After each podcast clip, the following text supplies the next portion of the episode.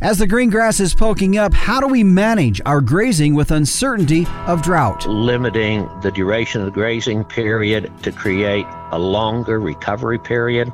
That's what really helps, you know, rangeland both in normal uh, rainfall conditions and in a drought situation. Jim Gerrish, grazing consultant and speaker with American Grazing Lands LLC, is my guest to offer advice for grazing during this spring and summer with the uncertainty of drought. Plus, we'll also touch on grazing under a pivot on this episode of the Working Ranch Radio Show.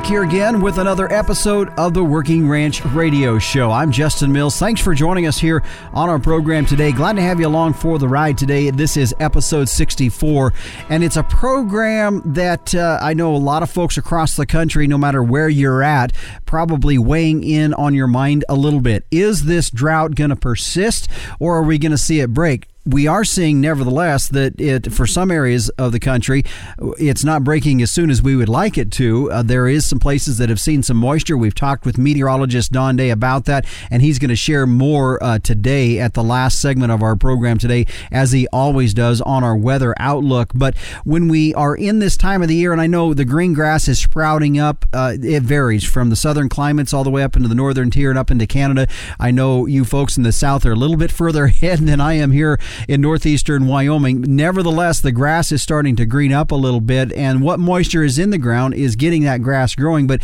is this drought going to persist? And with that in mind, then comes the grazing. And how do we manage in that? If the drought does break, how do we manage that? Today, my guest is Jim Gerrish. He's a grazing expert, consultant, and speaker. Uh, he's with his own company called American Grazing Lands Services, LLC he's going to visit with us about this situation that we find ourselves in here in this odd time of the year, not only with the year, but in the fact that we've had drought uh, for a lot of folks for two years. And I know the southern plains part of the country has been real dry and dealing with fires in states like Texas and Oklahoma, Kansas, and Colorado. And so I just know that this time of the year, how is this going to play out and how do I manage my grazing? And that's what we're going to be talking about today. Also, of course, the captain, Tim O'Byrne, will be by in just a few moments for this week's edition of Tim's Two Cents. And meteorologist Don Day, as I was just saying just a moment ago, will join us in our very last segment. Not only are we going to talk about uh, the weather outlook for the first part of April, but also it's going to give us an update on uh, update on what La Nina is doing and are we breaking out of that? We're going to talk about it that in our last segment today with meteorologist Don Day. Right now, I do want to quick, uh, take a quick look to our bull sale calendar and remind you we do have uh, a couple sales on our calendar. Don't forget also another good spot to go and see everything that's going on for bull sales uh, is the Working Ranch magazine. We have a complete list of all of the sales across the country. Take a look at that. But here is what I have on my calendar here for the Working Ranch Radio Show as uh, Jorgensen Land and Cattle with their 50th annual bull sale. That's coming up Monday, April 11th. That's going to be at 1 p.m. There, there at the ranch at Ideal, South Dakota. They'll be selling about 175 head of registered Angus bulls. You can find out more. Go to their website at jorgensenfarms.com. That sale will also be carried on DV auction. Might also point out if you're looking for uh, bulls to lease, might want to give them a call as well because that's another program that they offer. Also on our sale calendar, DLCC Ranch with their 30th annual production sale. That's going to be on Saturday, April 16th there at the ranch at Pierz, Minnesota. Now, if you're looking for some South Devon or South Devon influence composite bulls, this is the sale you're going to want to watch. They have over 90 heads selling. The, if you'd like to find out more, go to their website at dlccranch.com and that will also be on Superior's click to bid. Right now, thanks to our sponsors of the Working Ranch Radio Show, the American Simmental Association. And boy, we are right in the middle of bull buying season. And whether you're looking at maternal traits or terminal traits, the genetic merit of Simmental Genetics has provided increased profitability to the rancher. Sim Genetics, profit through science. Find out more at simmental.org. Bobcat, one tough tractor. Visit bobcat.com to find out more. The American Hereford Association, come home to Hereford. And the North American Limousin Foundation. Limousin cattle deliver to your bottom line. And like I said before, this is bull buying season, and the American Angus Association reminds you if you're looking for registered Angus bulls, look for that register registration number. Buy the power and buy registered Angus bulls.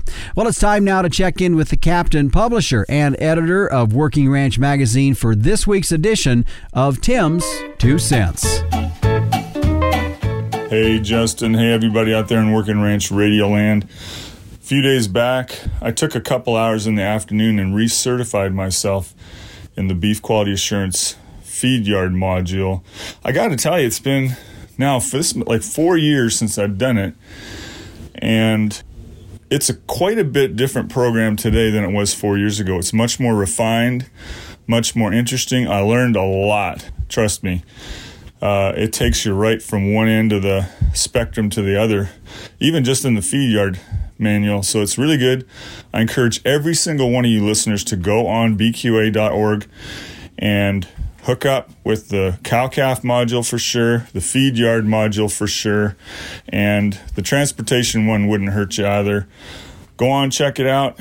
Uh, and Justin, last week's program you talked about blockchaining, and I want folks to go back. Maybe you can elaborate a little bit. I want you to go back, folks, and listen to that one. The take home message there was blockchaining allows the transaction to be completed immediately. In other words, you you you do not relinquish control of your thousands and hundreds of thousands of dollars worth of live animals to somebody and then hoping a check is going to show up in 2 or 3 days. That just that doesn't happen. All right, with blockchain. Justin, run it by him again and I know this is going to be a great show. Stick around. You bet. Thanks, Captain. And uh, absolutely, you know, last week's show was on blockchain technology. Uh, Steve Lupien out of the University of Wyoming was my guest. And uh, I'll tell you, I, I don't know if I can do it justice to just sit here and try to explain it in a few short seconds about what show, what, uh, how that works. But I would invite you to go and listen to last week's episode, episode 63. And uh, there's an example in there that I think really kind of drove it home about trading baseball cards. That I think if you hear that analogy, you'll understand kind of how that works. And I'll just probably leave it there with that because uh, that's quite a show uh, of a lot of good information about blockchain technology. Well, stay with us. Coming up next, Jim Gerrish will be joining us. We're going to be talking about grazing during this time of the year when we return on the Working Ranch Radio Show.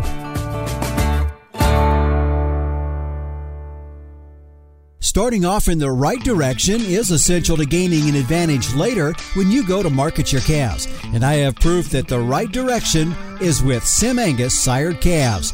A 2020 study by K State showed that Sim Angus sired steer calves earn more at sale time than all other breed identified sire groups with at least 50 lots represented on Superior Livestock's 2020 summer sales. The proof's right there. For low risk, high potential calves with earning potential, be confident that Sim Genetics will give you more per head, period. Stand strong, Simmental. Your answer to a hassle free breeding season is as easy as one call to Jorgensen Land and Cattle of Ideal, South Dakota. This year, Jorgensen celebrates their 50th anniversary bull sale on Monday, April 11th at the ranch. They'll be selling 175 head of registered Angus bulls out of the great sires like Eldorado, Rito, Traveler, Emulations, and the largest offering of Emulous line bulls. Don't forget, Jorgensen's also offer a hassle free bull leasing program that features excellent genetics while minimizing your risk. It's the 50th anniversary bull sale for Jorgensen Land and Cattle Monday, April 11th at 1 p.m. at the ranch in Ideal. South Dakota. For information or sale catalog, go to jorgensenfarms.com. The sale will also be available on DV Auction. Jorgensen Land and Cattle, helping cattlemen build better cow herds for over 60 years. And we welcome you back to the Working Ranch Radio Show. I'm Justin Mills. You know, before the break, uh, the captain was talking about last week's episode on blockchain technology. That was episode 63. You know, I might point out that we have really had some great shows, some great guests here to start out 2022 and to kick things off. And if you want to go back and listen to some of those shows, you can go to any podcast provider out there or just search in your web browser under Working Ranch Radio Show, and we're going to show up there. You know, last uh, the episode before that that one was Why Own Cows? And that's kind of a play on words, but I would encourage you to go and listen to that one. We also did a show on marketing your cattle in 2022, uh, weather outlook for t- 2022, and then one on Have you thought about running sheep? Those are just a few of the topics that we've already covered. Go back and take a listen to those if you got a chance.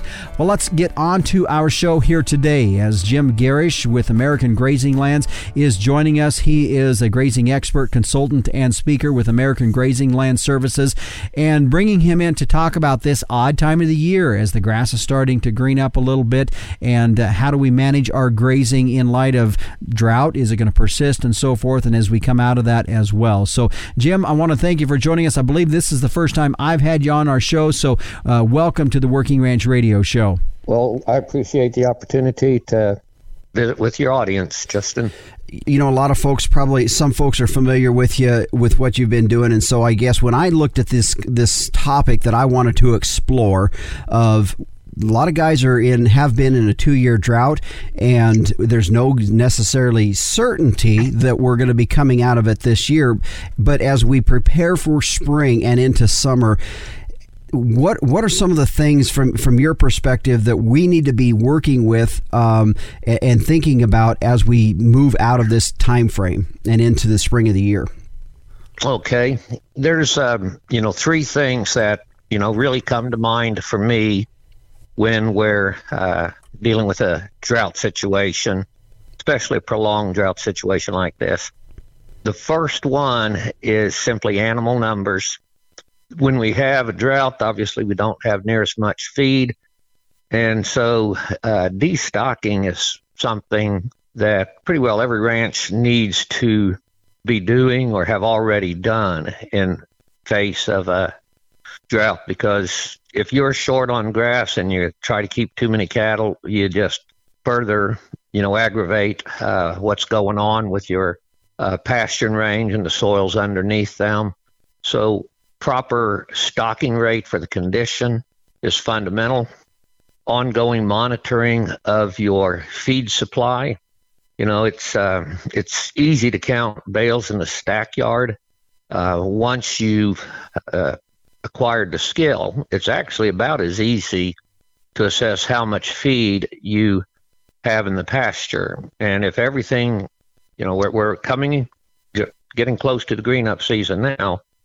And if everything was grazed off last fall and over the winter, and there's no residual forage out there, you absolutely have to avoid, you know, the temptation to get out there as soon as you see some green because it's going to need some recovery time. And then the third factor is, you know, just simply uh, reading that rain gauge, monitoring how much moisture you are getting.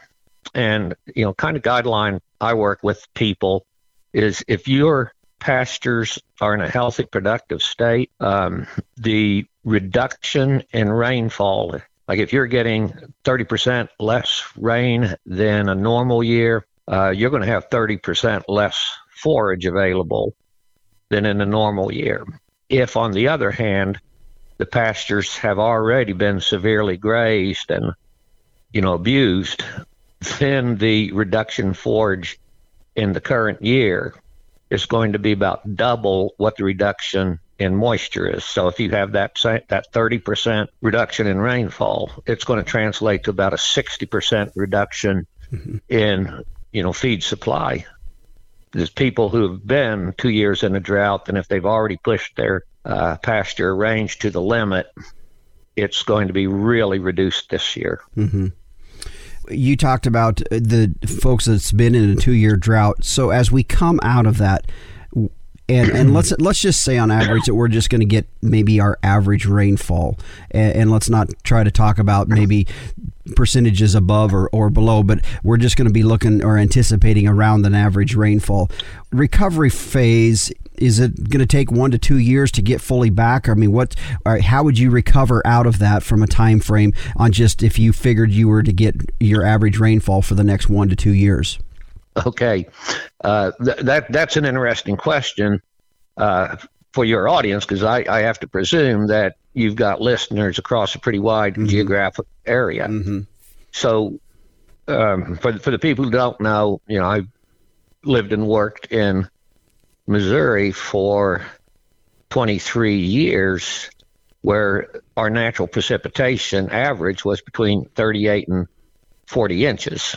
Mm-hmm. And if, if we had had, uh, if 2021 had been a drought year for us, but we were getting normal precipitation, you know, at this time of the year in March and rolling into April, um, you just about wouldn't see any uh, lingering effect of that drought because that kind of environment it's very forgiving. Mm-hmm. Where we live in Idaho now, our historic average precipitation is a little under eight inches. Oh man! And you're in in an environment like that.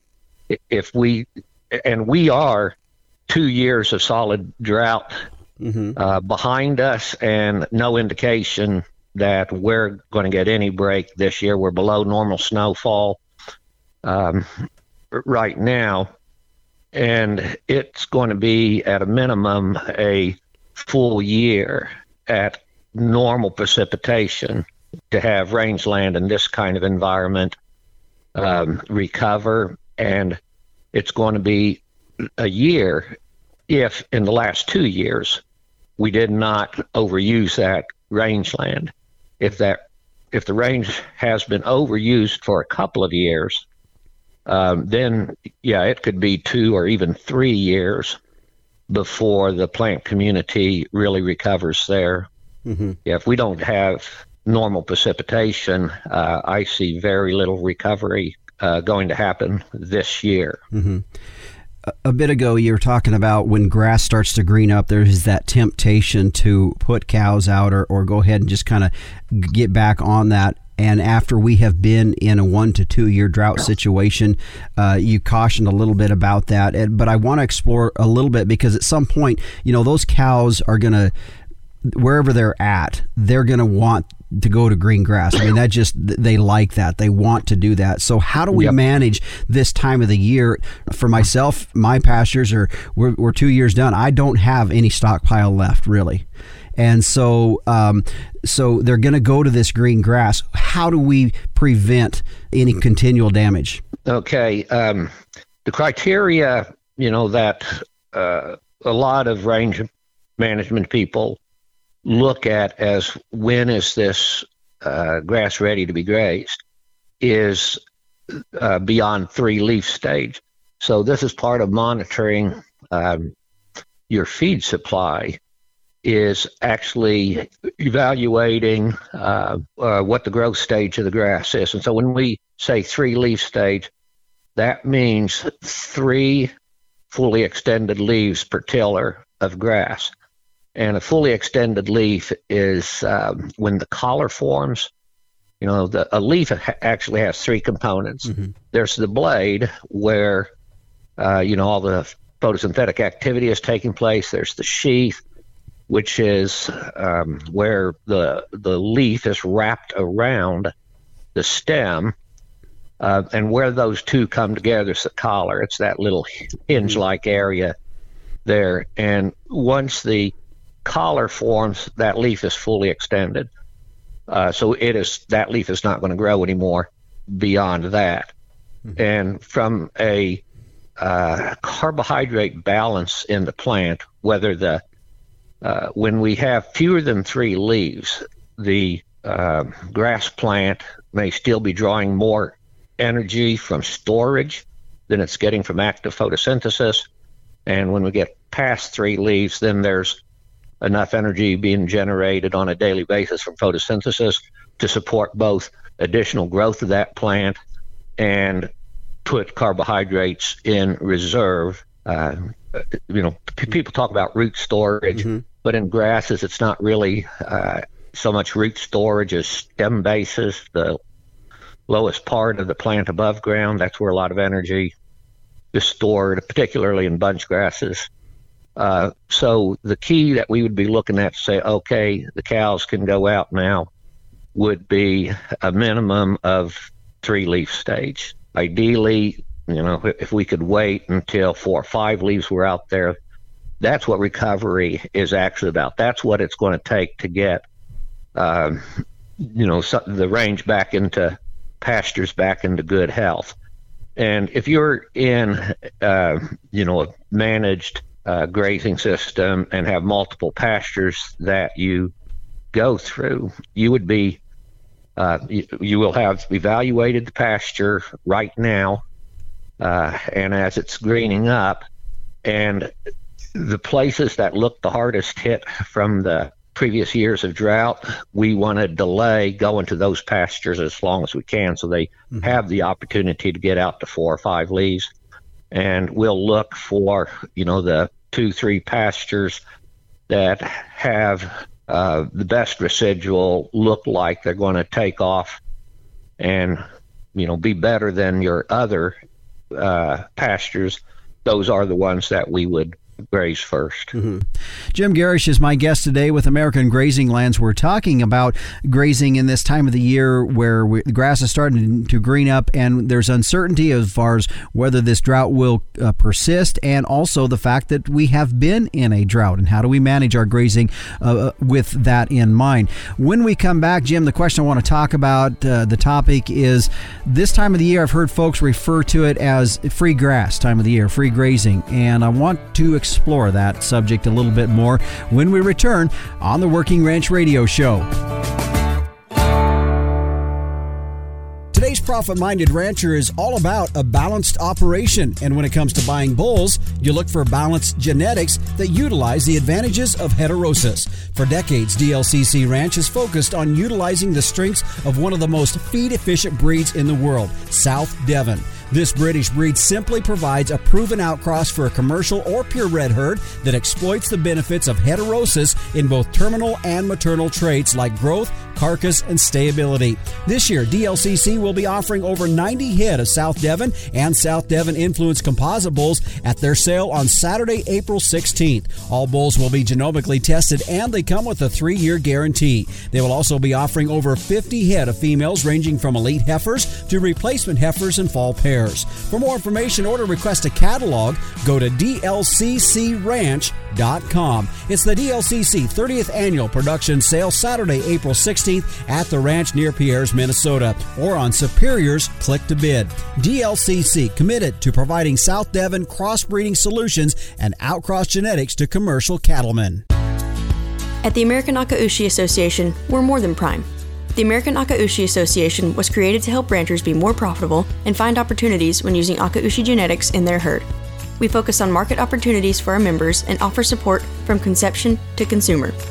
When you choose Akaushi, you have a network right there with you. Experience the difference at akaushi.com. That's A K A U S H I.com. Welcome back here again to the Working Ranch Radio Show. I'm Justin Mills. My guest today, Jim Gerrish, grazing expert and speaker with American Grazing Lands out of May, Idaho. Jim, I don't think I mentioned that earlier that that was where you reside or work out of, but I know uh, I'm sure folks kind of got that gist when you talked about the fact that uh, you're grazing uh, some of the things that you do in Idaho. Nevertheless, uh, folks, if you're just joining us, we have been talking about how to manage our grazing in this time of the year with spring and preparing for summer. In addition to the fact we've been in drought, is the drought going to persist? But that's what we have been talking about. And Jim, I want to kind of keep in the concept of how do we manage grazing for the spring of the year. But with that in mind, I've also heard it referred to as the free grass period or the free grazing period. And I wanted to ask your opinion on that topic. And is, is that a myth? Is that just something folks like to believe in, or is there some legitimacy to that statement? Uh, I think this really depends on, again, looking at this geographic situation. Um, if in the higher moisture areas, uh, you can, you know, put the cattle out uh, with no control of grazing, and you know, pretty well let them go anywhere they want. And then when the uh, uh, grasses go into the elongation phase. That's when, uh, you know, when the seed heads are uh, before they emerge, but you know the stems beginning to elevate. Mm-hmm. That's when you bring them back under uh, control. Go to higher stock density, concentration, and the, str- the strategy for doing or the reason for doing that uh, what you're trying to do is actually get the seed heads bitten out. Mm-hmm. And I say, you know, in a productive environment, it, it, again, going back to Missouri, you know, we, we grazed four, five, six times there, and every one was on a, a new flush of grass coming. In the drier environment, you know, there's a lot of emphasis about not biting the growing point off.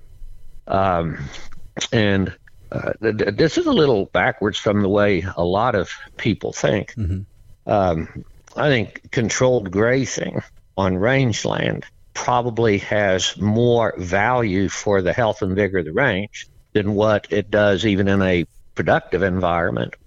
And the reason for that is we have such a small window of time to actually grow our grass um, on rangeland that managing it from the very outset, limiting the duration of the grazing period to create a longer recovery period, that's what really helps, you know, rangeland both in normal uh, rainfall conditions and in a drought situation. You know, and I talk about, I say rangeland, but we also have uh, rangeland extending from you know, southern New Mexico, Arizona, up to, you know, northern Montana, mm-hmm. uh, the Canadian border. And so the there is a great difference in the length of the growing season, you know, based just on, you know, temperature.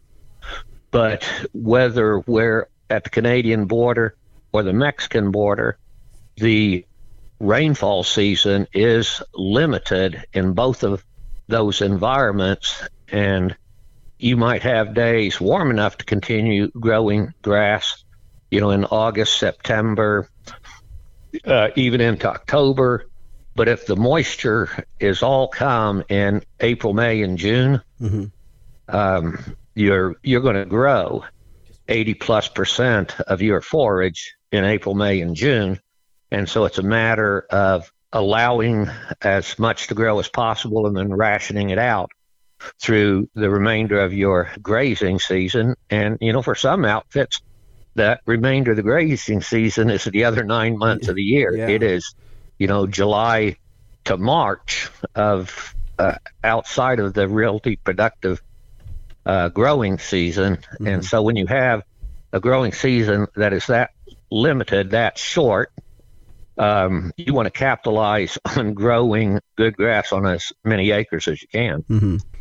I want to talk about rainfall now because uh, it, it, this, as you said, you know, this is going to go out to a lot of different folks all across the country. We're, we're dealing with everything from, I think, your range that you talked about, the what you're dealing with in Idaho for amount of rainfall to what you what you grew up with or was around in Missouri. I mean, that's a pretty good. That's very different. And so let's talk about as you meet with folks and you sit down with guys on a consultation basis and you look at rainfall uh, what's the what's the conversations that you have about rainfall and and looking at it from their particular area? Okay, um, a, a, big thing uh, about rainfall is if it falls on your land and it all runs off, it's not very valuable. So it's really about uh, vegetation management. Uh, you know, keeping a good cover of residual out there after grazing. We talk about litter on the soil surface to keep the soil cooler, allow water to infiltrate. Uh, very often, um, in the productive, the high rainfall environments, I say our number one priority with uh, grazing management is capturing as much solar energy as possible. I think the number one priority of grazing management on rangeland is capturing as much water as possible. So, in a rangeland environment, we are really focused on um, post grazing residual and building litter to try to keep more water on the landscape and allowing it to infiltrate into mm-hmm. the soil. Um, so, those are you know really key things that uh, yeah. we try to teach ranchers about is how do you maximize the capture and retention of water on your land? What's the levels or the benchmarks amounts that I know you know under a certain was it under 12 inches of rain or 11 inches it would be considered a desert. Uh, and what are those amounts as we work through that from low to high? And then how that affects your ability uh, for example, in range areas where we're out here in, in lower lower rainfall areas, you're going to be you'll get maybe the one graze. If you have a great year, you might get the opportunity on some good pastures to go back twice. But let's talk about those benchmarks, those levels, and rainfall, and how that correlates to rainfall amounts and how many grazing periods that enacts. Okay, um, so I kind of use about 25 inches as the break point between calling something a wet productive environment and calling it uh, rangeland. Now, the further north you go, the lower that number a- actually is. Further south you go, uh, it might be even higher than 25, but I kind of use 25 inches. Mm-hmm. And uh, if you live in an environment with less than 25 inches, we generally recommend one grazing event per 10 inches of precipitation. So if you're living at a 10 inch rainfall environment, we would expect pretty well your, the entire ranch is going to be once a year grazing. If you're at a six to eight inch rainfall environment, we would recommend, um, you know, 20 to 40 percent of your acres get a full year uh, b- beyond the recovery that happens in the current grazing season. Mm-hmm. We're going to recommend that the following grazing season, growing season, I should say, 20 to 40 percent of the acres don't get grazed at all. Um, that is to, you know, try to keep some health and vigor in the range, and also it does give you a buffer. So uh, if if you uh, defer use on some acres for that year for you know for a full uh, following season in the third season we might be talking about um, you've got some buffer there if that is going to be a dry year you have grown some additional feet. Now if we go the other direction on precipitation and let's say you get 15 inches of precipitation, well, that would be one and a half grazings. So, what does that mean? Is we will probably graze, uh, or ev- everything will get grazed once, and then 50% of the acres will get a second grazing. And very often, that second grazing is a dormant season grazing, but it might possibly be pastures that you grazed lightly at the beginning of the season, you know, just as mm-hmm. green up was happening. Mm-hmm um, towards the tail end of the season, you might come back and you know graze those a second time. And then we just work up from there to at 25 inches that would be two and a half grazings. Now beyond 25 inches we drop the guideline to one grazing event per seven inches of rainfall. Okay. and the further north we go it'll drop down to five because a inch of water will grow more grass at a northern latitude than it will at a southern latitude. And that's because of during the growing season, the very long day lengths mm-hmm. we have up north. And then also because the temperatures in general are lower, there's less evaporative loss of water. You know, uh, a 15 inch rainfall in southwest Texas might still only support one grazing a year. A 15 inch rainfall environment in Alberta might be three grazing cycles a year. Yeah. Interesting. Well, stay with us. We're going to continue with our guest today, Jim Gerrish with American Grazing Lands out of May, Idaho, has been our guest today. We've been talking about uh, grazing this time of the year with the uncertainty of drought and also just in general, spring time of the year as well. When we come back, though, we're going to pick his brain on another topic that he has quite a bit of experience in, and that is grazing under a pivot. We're going to talk about it when we return with my guest today, Jim Gerrish with American Grazing Lands on the Working Ranch Radio show. If you could do something today that would bring you a profit tomorrow, would you do it? In the cattle business, it's about efficiency. And with Limousin genetics in your herd, your profit is just one calf crop away. With Limousin or Limflex cattle, it's more pounds naturally to sell at weaning. It's growth and feed efficiency with the added benefit of carcass merit. The other side of the profit coin with Limousin genetics is the maternal efficiency, docility, and longevity of your cows and bulls. It's as simple as Limousin today, profit tomorrow. Sale season's here again, and there are a lot of black hided Angus bulls on the market, but not all of them are registered. Why take the risk? Don't gamble on unproven genetics. Invest wisely with registered, powered by Angus bulls. Backed by the power of the American Angus Association and 80 million data points, registered Angus bulls give you the confidence in your buying decisions. Don't buy an imposter. Look for the registration number. Buy the power. Buy registered Angus bulls. We welcome you back here to the Working Ranch Radio Show. I'm Justin Mills, and I hate to sound uh, kind of repetitive here, but I know that so much of our, so many of our shows have a lot of information kind of packed into this uh, time slot, and so uh, want to remind you that if you search under your web browser under Working Ranch Radio Show or any podcast provider out there as well, you will find us, and you can go back and you can listen to these shows as well. You can share them, however, you, whatever you want to do with them, and I just want to uh, put that out there one more time. I want to get back to our guest today, Jim Gerrish with American Grazing Land Services out of May, Idaho. He's a grazing expert, uh, consultant, and speaker. And Jim, I want to talk about another thing that you have been doing for quite a few years that has intrigued me, and that is grazing under a pivot. So I want you to explain your operation, kind of how that works. Okay. Um, first, I'll describe how our grazing cell is set up um, on each, in each pivot, we only have three permanent fences, but we do a daily rotation. I mean, the cattle are moved to fresh piece of the pie uh, every day. And so what we have, there's a, and our permanent fences are two wire electrified high tensile. So there's a permanent fence around the outside perimeter of the pivot, and then we have a second circular fence, near circular fence, that's halfway between the pivot center and the outer reach. Okay. And then our water troughs or stock water points are on that inner circle fence. Okay. Yep. All right.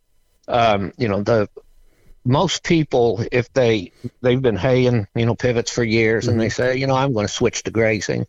Their first thought is to just put a water tank at the pivot center because you already yeah. have water there. Yeah. And then run pie pieces from the center to the outside of this, uh, the outside perimeter. When you do that, uh, it really hammers the the ground towards the pivot center. And I'm not talking about you know just ten yards out from the pivot center where that tank is.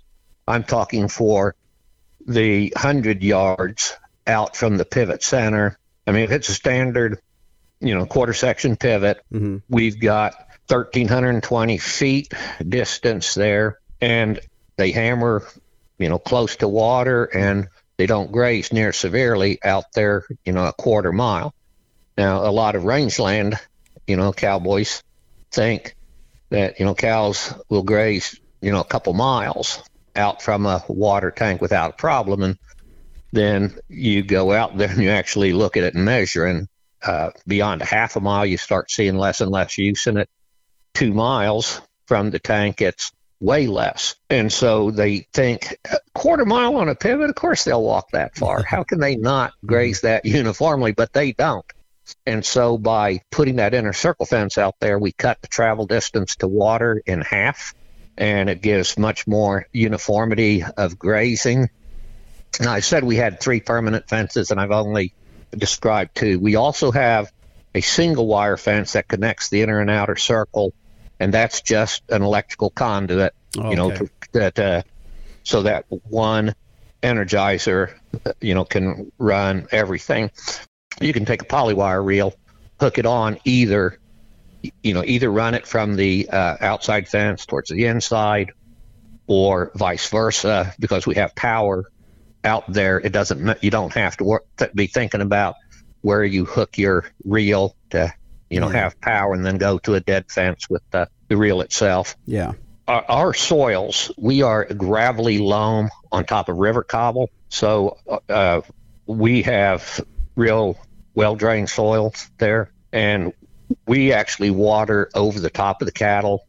If they're on the inside circle at a real high stock density, you know, I might turn the pivot off and run it over them dry, then turn it back on. But on the any paddock on the outside circle, we just uh, water over the top, top of the cattle.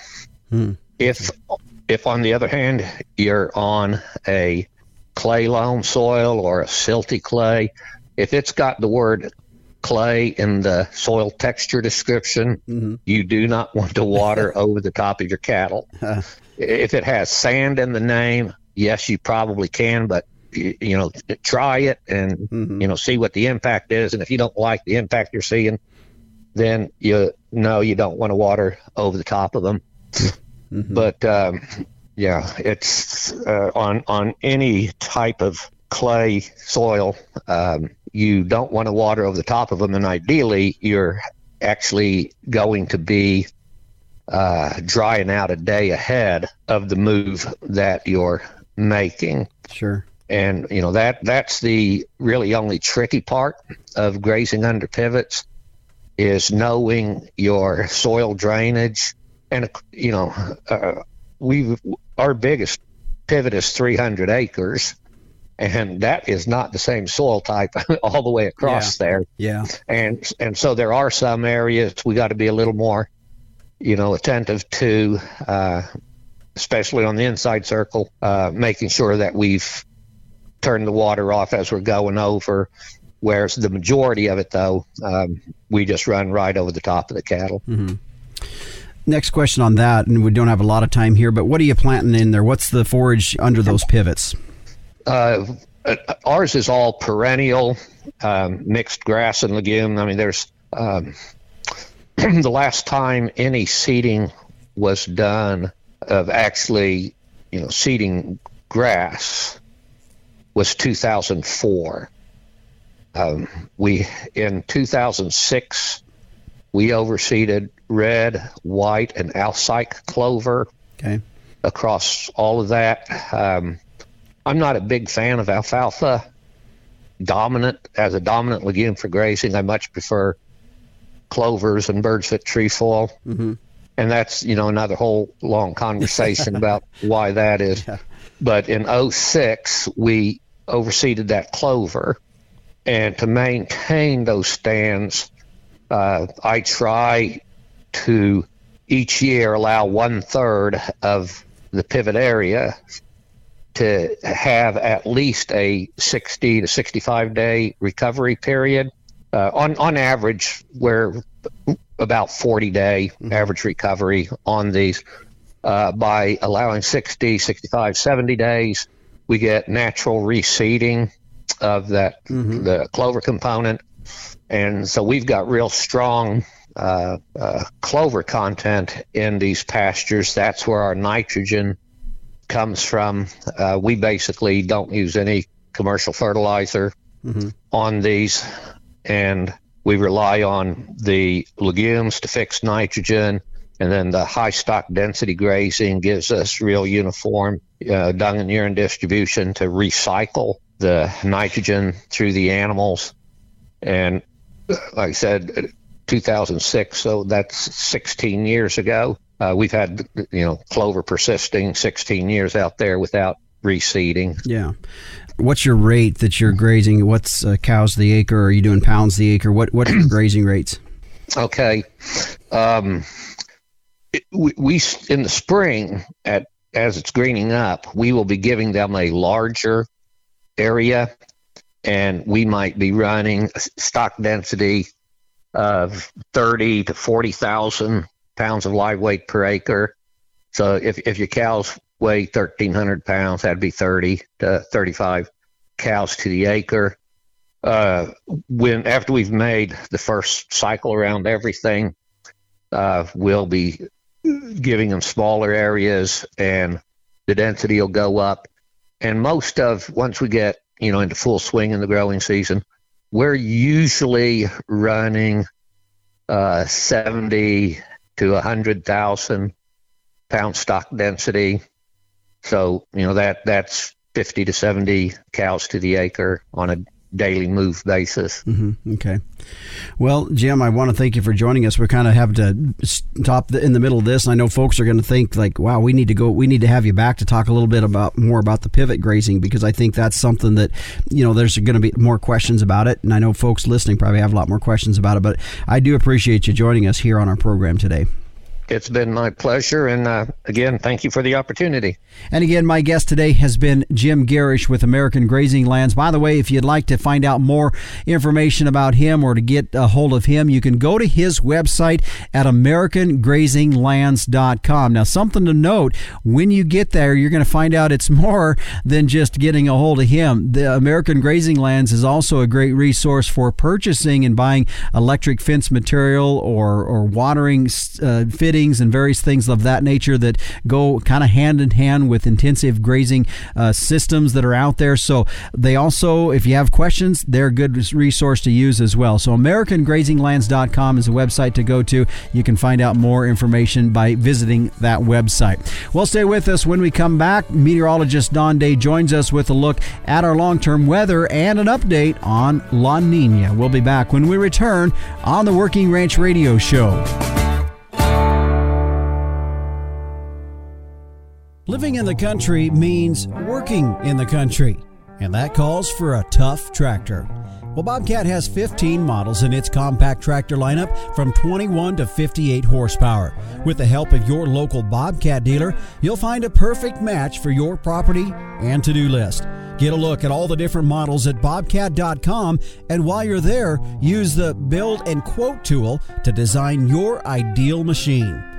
Get yourself one tough tractor from one tough animal. Bobcat. Visit bobcat.com. Whoa, Herefords are the efficiency experts for a reason. In crossbreeding systems, Herefords boost pregnancy rates by 7% and add $30 per head in feed yard profitability. And Hereford genetics bring unrivaled hybrid vigor, longevity, and disposition. Now that'll stop you in your tracks. Come home to Hereford for more pounds, more calves, and more profit. Visit Hereford.org for a sale near you. And we welcome you back to the Working Ranch Radio Show as we turn now towards a look at our long term weather. And this time of the year, I know a lot of folks across the country. There's we've we've been in a couple years of drought situations. We're seeing fires down in in Texas and Oklahoma, and even now I see some down in Colorado. And I where everybody just kind of wondering, are we going to get this moisture? But uh, Don, you're talking about April as we're heading into the month of April, looking to be a little bit messy, and the fact that there is going to be some moisture moving across and you're seeing that. It's just we really can't having a hard time predicting it much past about three days. Yeah, we're in that time of year where the fidelity and forecasting out more than five or six days is really, really tricky. This time of year, you just get more storms embedded in the jet stream. And the more systems that are in the uh, system, so to speak, uh, the harder it gets to forecast because the more storm systems that are moving along. There's more for the models to try to keep track of. And a lot of times uh, we get into timing problems where something that looks like will come, let's say, on a Saturday ends up coming on a Monday. And then that messes up the forecast for the next Wednesday. So we're kind of in that time of year. It's typical, it's not to be unexpected, mm-hmm. but we're in a situation where the, the drought hole is so deep uh, and so uh, widespread that uh, we just need to keep these systems coming, and we need to, to do this for the next 10 to 12 weeks uh, to really help out everybody. Mm-hmm. I want to get into talking a little bit about La Nina because we know we know the the weather systems as you talked about is going to bring some weather. There's some uncertainty just where it's at, but as as that reflects back to La Nina and and coming out of that, you've been watching that and the and the temperatures in that Pacific area it's looking like in, in, in, following your in your forecast, it's looking like we're coming out of that La Nina, but it's going to be slow. Yeah, it is moving at a very slow slug-like speed. One thing that uh, we're seeing is a very persistent area of cooler than average sea surface temperatures along the equator uh, from South America, stretching out all the way to northeast of Australia. And it's just been very stubborn. Uh, there was a moment uh, in February and early March to where it started to break down, only to kind of pick up again. And from all of our tools that we use to try to make a prediction on what those sea surface temperatures are doing, we continue to see a slow erosion of La Nina happening this summer, but you know it's really about timing. Um, so it's it's hanging on a little bit longer than expected, and if it continues to go through the rest of the spring, which we think it will, that does not bode well for a widespread wet spring for everybody that needs a widespread wet spring. What it means is the impacts of La Nina, which for many areas of the West and the central is it's a signal for below normal precipitation. Now, not for everybody, but the tendencies are there. And uh, one thing we did take a look at is over the last 30 years, when we have these two year La Ninas, which tend to happen around every 10 or 11 years, historically they are slow to, to move out.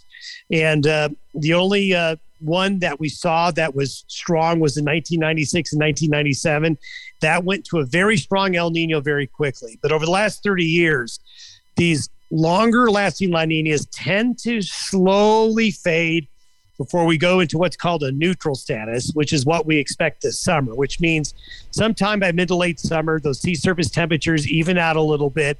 And what this means is if we're going to get into a wetter pattern for the Western United States, that's going to be a little more consistent, a little more reliable.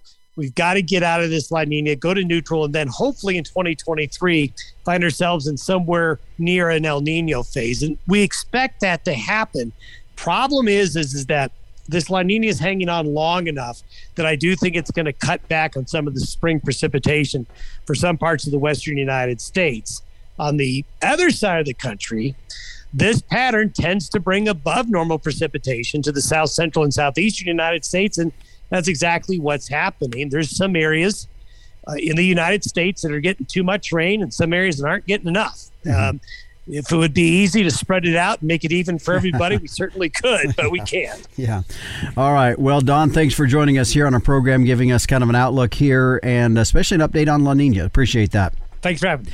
Meteorologist Don Day with a look at our long term weather for our program today. And uh, if you're not a regular listener to our program, just want to remind you that he does provide us that long term forecast for every show here on the Working Ranch Radio Show. Well, stay with us.